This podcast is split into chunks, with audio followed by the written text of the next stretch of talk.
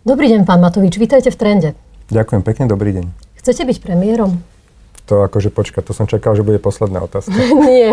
Skúste to prehodiť tam. nie, nie, nie. Ešte to nie, že musím sa na to nachystať, prosím vás. To mi nemôžete dať prvú otázku takto. Prečo nie? To je tá najdôležitejšia vec, ktorú vy všetci chceli vedieť, že ako sa vy cítite na, na takéto ambície. A je to otvorené a vy nemáte problém s otvorenosťou. Tak som verila a dúfala, že mi takto odpoviete hneď na prvú. No, dobre ste ma zabili úplne úprimne, podľa mňa každý človek, ktorý chce Slovensku pomôcť, aby bolo, aby sa malo lepšie, aby sa ľudia mali lepšie, aby to bolo také dobré miesto pre život a samozrejme, keď pôsobí v politike, tak chcel by byť premiérom, lebo keď ste premiérom, tak máte kľúče od miešačky. A na druhej strane, úplne úprimne, sám si dávam otázku, že či by som také niečo zvládol, takže nemalo by to byť iba o tom chcení, ale aj o schopnostiach. Ďakujem za takúto úprimnú odpoveď. A... Rado sa stalo, ale hovorím, čakal som to nakoniec. No vidíte, a veľa ľudí uh, si vás teda nevie predstaviť v tejto pozícii. Aj vy priznávate, že teda si kladiete otázky, či by ste to zvládli. Ľudia predpokladajú, že ste príliš impulzívni alebo teda všetkého schopní, keď to tak pekne poviem, na to, aby ste niesli takéto náročné bremeno. Čo vy vidíte ako taký najväčší svoj osobný problém, kvôli ktorému zvažujete, či by ste to boli schopní uniesť? Tak myslím si, že čo mám najväčšiu nevýhodu medzi ľuďmi a pri prípadnej akceptácii takého niečoho, že ma považujú za šaša. Na druhej strane to vlastne zase najväčšia výhoda, lebo keď niekoho považujú ľudia za šaša, tak môže len pozitívne prekvapiť by som dal takú paralelu možno s Jožom Pročkom na našej kandidátke. Tí ľudia, keď sa počujú Jožo Pročko, povedia si, ja neviem, čo dokáže ulica, alebo ja neviem, to volalo presne tá, alebo Jožo Pročko zabáva, také nejaké uh, zábavné formáty, tým pádom majú pocit, že aha, zabávač, komediant. A potom v skutočnosti, keď ho spoznajú, tak zistia, že je dobrý človek, 25 rokov neziskovka, pomáha, pomáha deťom a zrazu zistia, že to je úplne iný človek. Čiže iba pozitívne vás môže prekvapiť. Ano, Takže je to vy, moja, moja nevýhoda, aj moja výhoda. Prepačte, že som vám skočil nie, nie, nie, nie, ale vy asi o sebe nepochybujete kvôli tomu, čo si iní ľudia o vás myslia. Uh, ja sám seba sa trošku poznám, takže mám v tomto trochu výhodu. Poznajú ma možno ľudia v najbližšom okolí, v tom politickom, aj teda rodinom samozrejme. A, no a k tomu smerujem. Prečo o sebe pochybujete, že či by ste to zvládli? Mm, lebo si myslím, že byť premiérom je trošku iná pozícia. Ja som sa snažil robiť e, opozičného poslanca tak, ako som najlepšie vedel. Stával som a zaspával som s politikou a myslím si, že robiť premiéra to už je tak, že nie, že stávate, zaspávate, že aj v noci sa vám musí o tom snívať. Mne sa našťastie o politike nesnívalo doteraz. Takže je to plné nasadenie v prvej línii. Síce v opozícii som bol v prvej línii, ale toto je len trošku iná zodpovednosť. A necítite za tým aj to, že by ste museli byť oveľa viac konštruktívni a oveľa viac prístupní kompromisom, než je možno vašej povahe blízke? Máte pravdu. Bol by to pre vás problém byť viac konštruktívny a otvorený kompromisom? Nemyslím si, že by to bol problém, ale je pravda, že ak by niekto mal byť premiérom, tak určite musí byť schopný aj kompromisy robiť, aj, aj to, čo ste povedali. A vy toho ste schopní? Preto si kladem otázky. A odpoviete mi, či ste toho schopní? Stále si tie otázky kladem. Aká je šanca, že by ste napokon poverili, ak by ste samozrejme vyhrali voľby, nechceme predbiehať, ale teoreticky, že by ste poverili niekoho iného zostavením tej vlády? To, čo si povedal na začiatok, je ten prvý predpoklad, že nechcem predbiehať ani ja, lebo si myslím, jedna vec je, že mať svoje vnútorné pochybnosti a druhá vec, e, rešpekt a pokora by sa patrila, lebo som to tu za posledné mesiace a roky nevidel príliš, že každý, kto už mal trošku lepšie preferencie, už sa videl premiérom a už, už rozdával fleky. A to si myslím, že to je také pohrdanie ľuďmi. Takže myslím si, že v prvom rade by sme mali v kľude počkať na to, na to slobodné rozhodnutie ľudí. Možno sa ľuďom za tých 10 dní alebo koľko zostáva do volieb zunujeme. Nepochybne, nikto ešte netvrdí, že ste voľby vyhrali, ale máte Som veľmi dobre našliapnuté, preto táto debata vôbec nie je úplne nemiestná. Má, má svoje racionálne základy. A a preto sa vás, sa vás na to pýtam. Ešte raz mi zopakujte otázku, prosím. A viete, že už som ju aj ja zabudla? že, že čo vlastne som sa vás presne pýtala.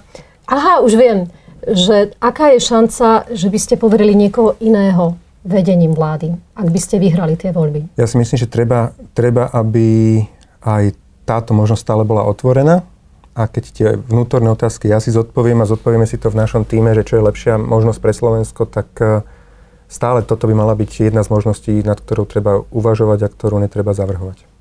Ale určite nie sú tie možnosti úplne jednak jednej. Dnes úplne v pohode jednak jednej. Áno? Uh-huh. To, že to zoberiete vy, ak by ste vyhrali, alebo že to dáte na niekoho iného? Úplne v pohode jednak jednej.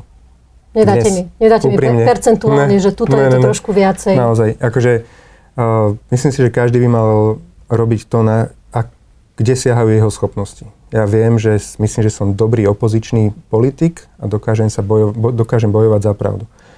A teraz sa, si treba možno klázať tieto otázky, ale hovorím, že najprv mus, musia to zadanie ľudia ukázať vo voľbách, že či naozaj tá objednávka z ich strany taká je. Myslíte si o sebe, že ste boli dobrý aj koaličný poslanec? Koaličný? Mm, bol som taký istý, myslím si, že ako v opozícii, že nepozeral som na to, že toto sú teraz naši, tak teraz nekritizujem. Keď som videl, že sa jednoducho úplne nemiestne rozdávajú fleky, myslím, že to bolo na Nitrianskej župe, tak som áno, aj počas radičovej vlády išiel som na generálnu prokuratúru, dal som zoznam politických nominácií, čo podľa mňa bolo nezákonné. Nie len o to, tak vy ste už od začiatku sa vyhrážali, že nepodporíte to programové vyhlásenie vlády Ivety Radičovej, ak nebudú akceptované vaše požiadavky. Že toto vnímali tí zvyšní partneri ako problematické, lebo presne takéto ultimatívne prístupy, ktorými ste vy typicky bránia tomu, aby vznikali nejaké konsenzy a aby to fungovalo ďalej? Myslím, že nebránia. Len sme sa snažili bojovať za to, čo sme ľuďom slúbili. Jednoducho, niečo sme ľuďom slúbili a potom naše štyri hlasy boli rozhodujúce. Čiže dodali sme štyri rozhodujúce hlasy na to, Nechcem mohli... sa tomu vrácať ako iba, do detailov, lenže či máte pocit, to, iba... že ste boli dobrým koaličným poslancom z tohto hľadiska tej schopnosti udržať to pokope 4 roky? Iba poviem tie dve vety. Čiže štyri rozhodujúce hlasy sme dodali na základe toho, že ľudia nám dôverovali. Radičovej vláde, aby mohla poraziť Fica. A potom zrazu to, čo my sme ľuďom slúbili, bolo úplne nepodstatné a nič nám z toho do programu vyhlásenia vlády nedali. Takže my sme bojovali, ako sme vedeli, nakoniec sme to program vyhlásenie vlády podporili. Áno, len problém je, že keby si takto každý poslanec postavil hlavu, tak potom by sa to nikdy nedalo dokopy, pretože nemôžete tam nasúkať body každého jedného. Ne, nepamätám si teraz presne, že aká tam bola väčšina. Väčšinou to býva teda, samozrejme, že býva to do tej 80 väčšinou, že to by proste nemohlo fungovať. No napríklad nám tam, my sme tam mali vtedy aj hmotnú zodpovednosť politikov a nevydalo. No dobre, pozrieme sa, na to, pozrieme sa na to takto, že e, čisto teoreticky. Hm. Aký by bol Igor Matovič premiér vo, e, vo vzťahu k ostatným koaličným partnerom a ministrom?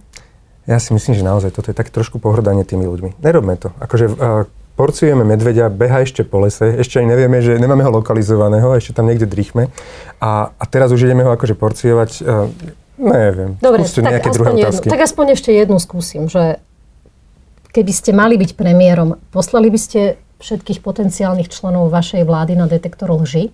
tak ako ste to spravili v 2012 s členmi vašej kandidátky? Ja som ani vtedy neposlal, ja som vtedy iba povedal v čase protestov Gorila, že mali by sme ukázať, že my sme čistí. No tak bola to vaša podmienka, Čiže, potom vám... Potom pozor, vám nebola to podmienka. Povedal som, že odišla dal som iba návrh, aby Palko ako predseda KDS a Zajac ako predseda OK zišli na detektor spolu so mnou, aby sme ukázali, že nikdy sme nemali nič s korupciou. A oni sa zlakli a zdúbkali. Čo ja za to môžem? No, odpovedzte, však nevrácame sa do minulosti. Povedzte, že či teraz máte takúto ideu, či, či by ste takéto niečo urobili teoreticky. Um, myslím si, že na to doba nie je zrela. Veľmi rýchlo by si páni našli výhovorku Dobre. a ani sa na to nechystám, ale chcel som povedať naozaj, aká bola pravda. Vtedy Dobre. ja som to povedal.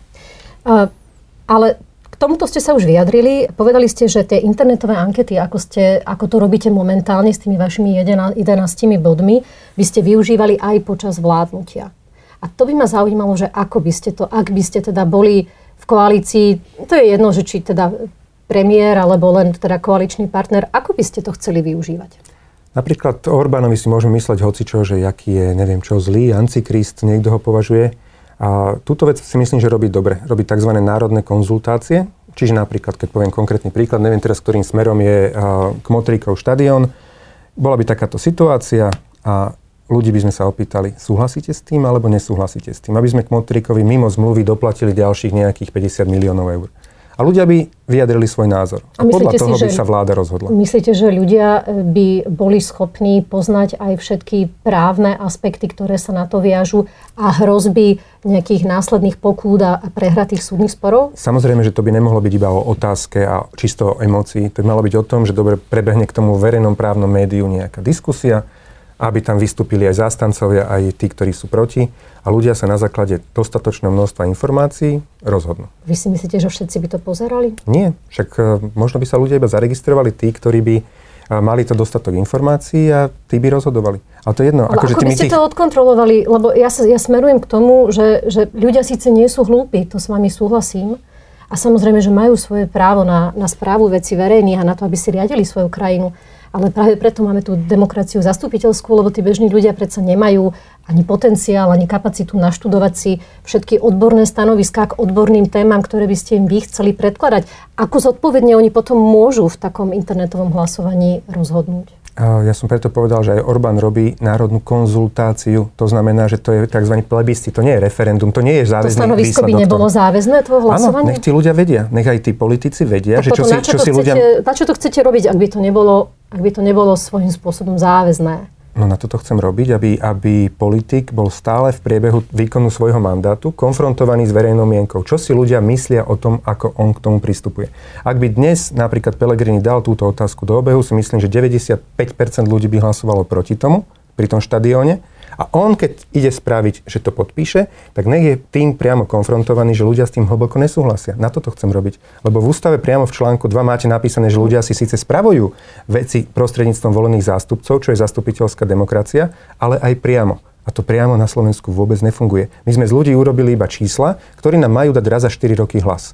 Ale kašleme na ich názor. Byť, tak by to nemalo byť. E, samozrejme, ten štát by sa mal spravovať verejne tento princíp zaangažovania ľudí do tej správy veci verejných by sa mal predsa prejavovať tým, že im dávate k dispozícii dostatok informácií, že máte otvorené dlane, že, že vám teda vidia, vidia pod tie ruky, ale uh, nie som si istá, alebo teda chcela by som vedieť od vás, či, či si myslíte, že teda by to bolo zodpovedné, aby ľudia hlasovali aj o vysoko odborných otázkach, lebo priznám sa vám, že napríklad ja, ak sa pozriem na vašich 11 otázok, ja skutočne neviem, netrúfam si posúdiť, či napríklad to, aby onkologický pacient musel dostať operáciu do dvoch týždňov, je to, čo naozaj onkologických pacientov trápi najviacej.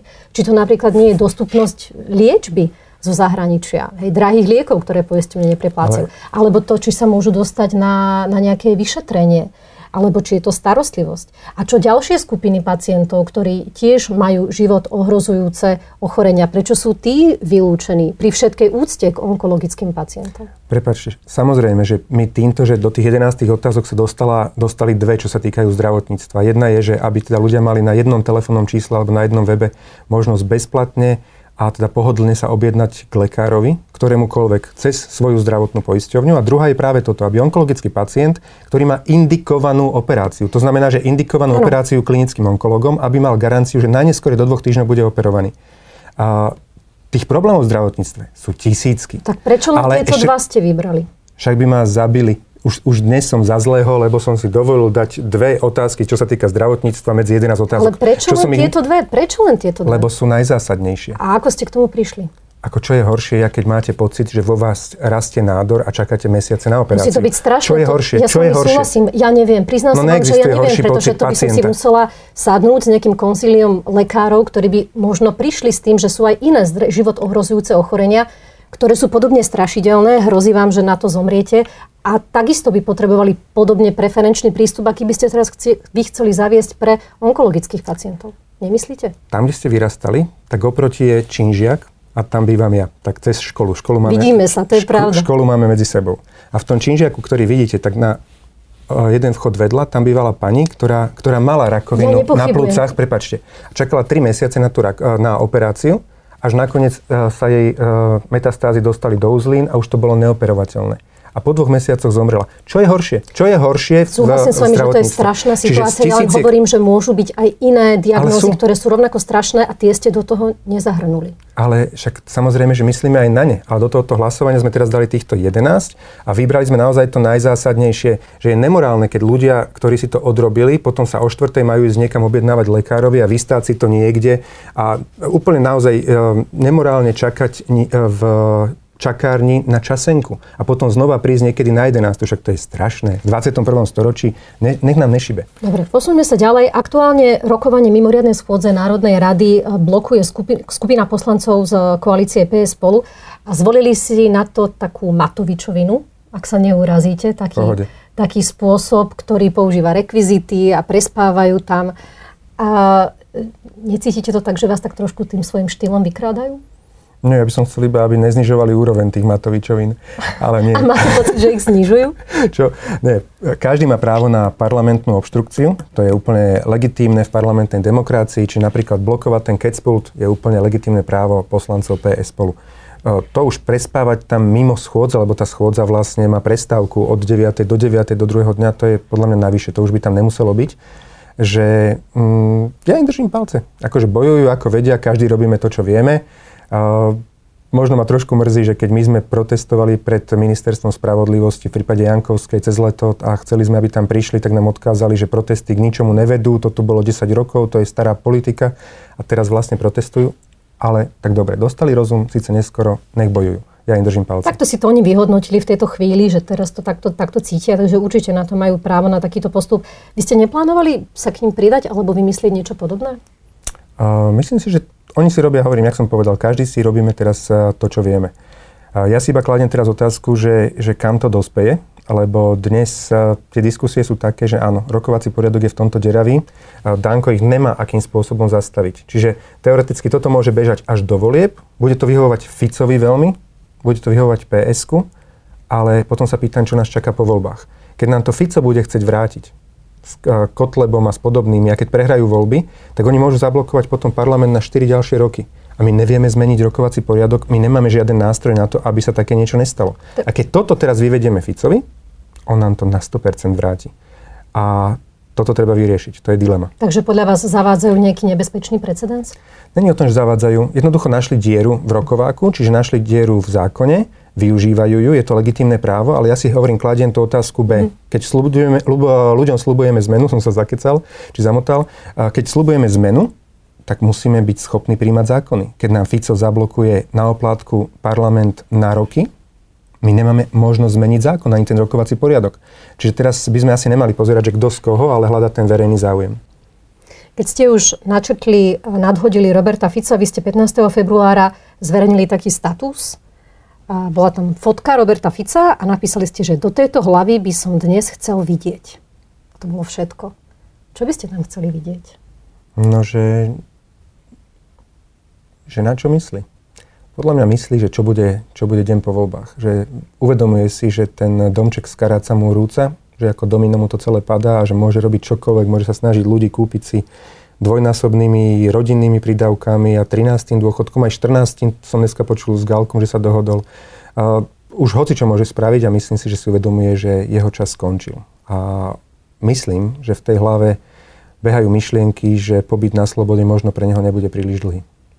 Vy veríte tomu, že by bolo možné mu dokázať e, nejakú trestnú činnosť, pretože zatiaľ sa s výnimkou toho toho jeho zastania sa Milana Mazureka sa mu nepodarilo ho ani obviniť v žiadnej veci. Ani, ani, ani neboli ani indície, že on priamo osobne by bol zaangažovaný na nejakej nekalej korupčnej činnosti. Ja verím tomu, že bude kopa ľudí, ktorí majú dôkazy a budú chcieť hovoriť a budú chcieť si možno uľaviť svedomiu, alebo možno ich budeme motivovať k tomu legi- legálne, legitímne, k tomu, aby usvedčili aj spätne korupciu, ktorá sa tu diala.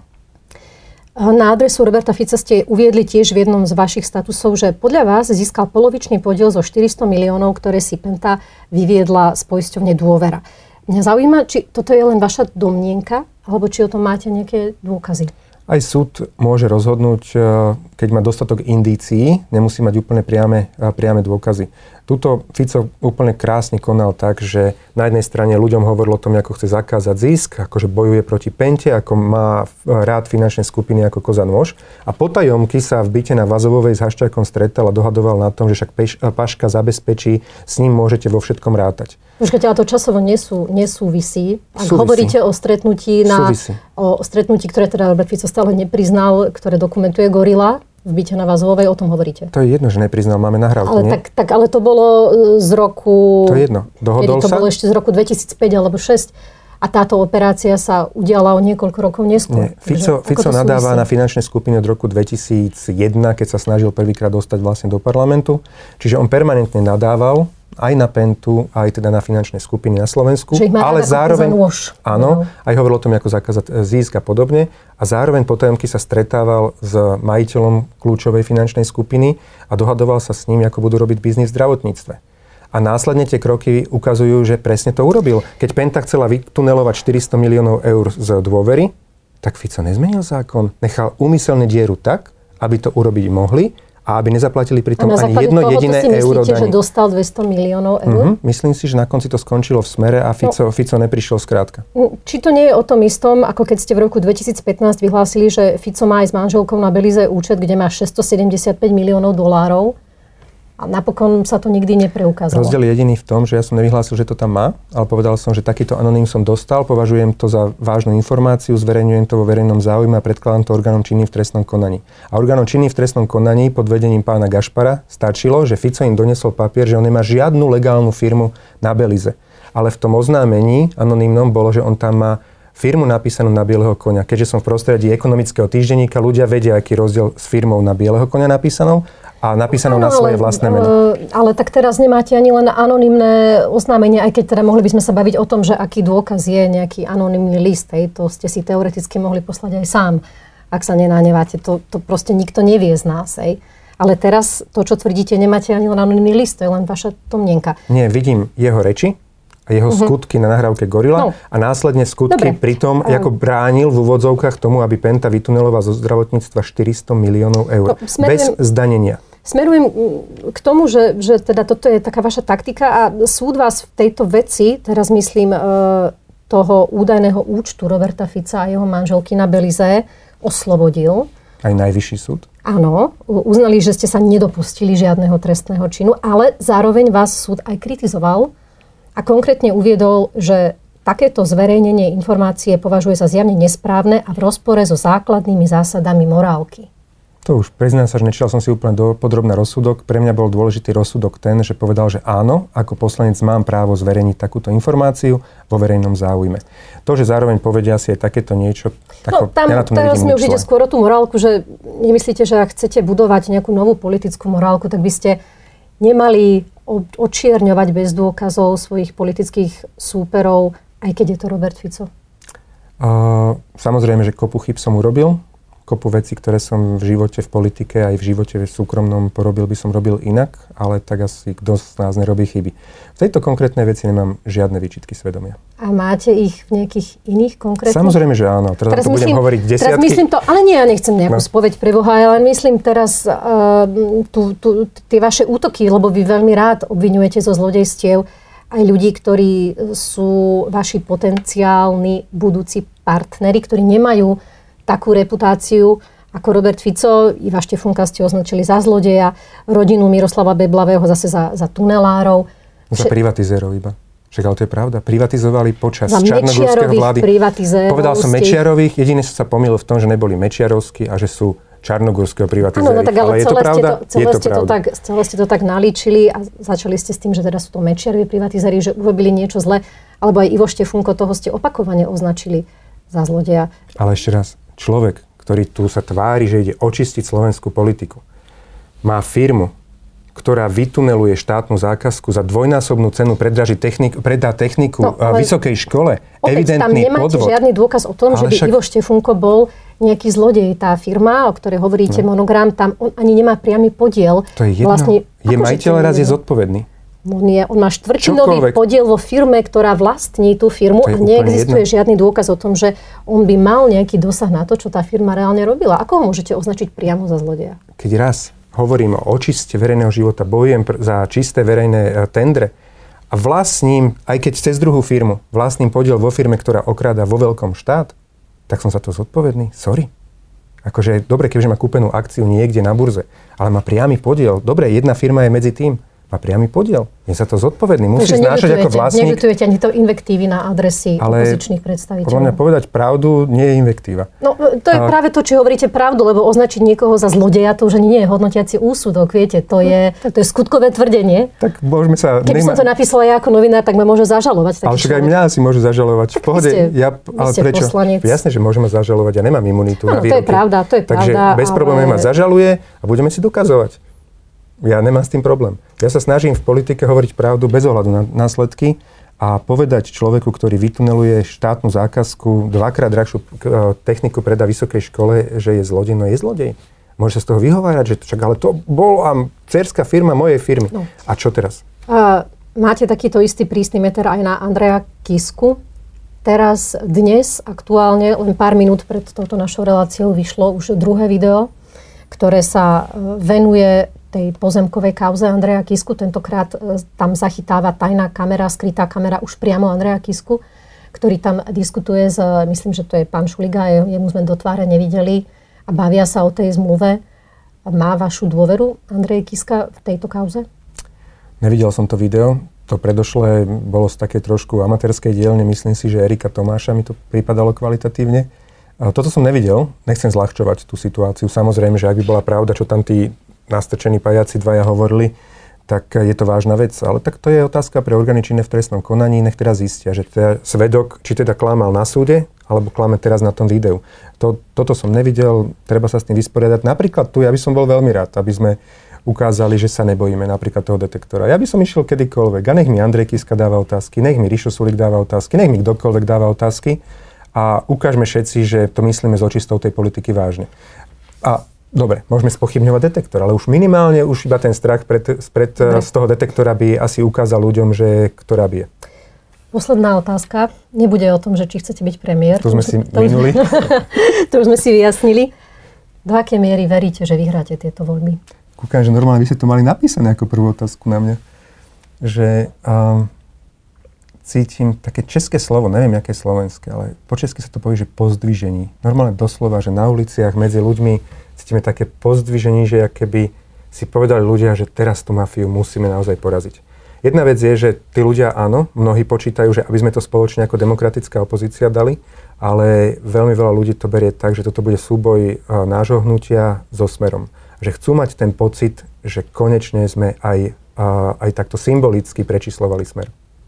Do akej miery veríte, že ho prečíslujete? Že Som vám povedal, že toto cítime od ľudí, ale za 10 dní ľudia možno stratia dôveru. Máte možno si povedia, že sme si to... pocit, že, že či to dáte? Že sme si to neodmákali, že si to nezaslúžime a, a bude to niekde inde. Ja by som sa ľuďom do toho nemiešal. Netrúfate, poved, netrúfate si povedať mi, že cítim to tak 50 na 50 alebo neviem, 70 na 30. Že, tu vám nepoviem. Toto bude naozaj výsostné právo ľudí 29. februára. Tak februára. Si na to, februára, tak, tak si na to počkáme. Počkáme. Ďakujem jasne. vám za rozhovor. Ďakujem pekne. Dovidenia. Dovidenia.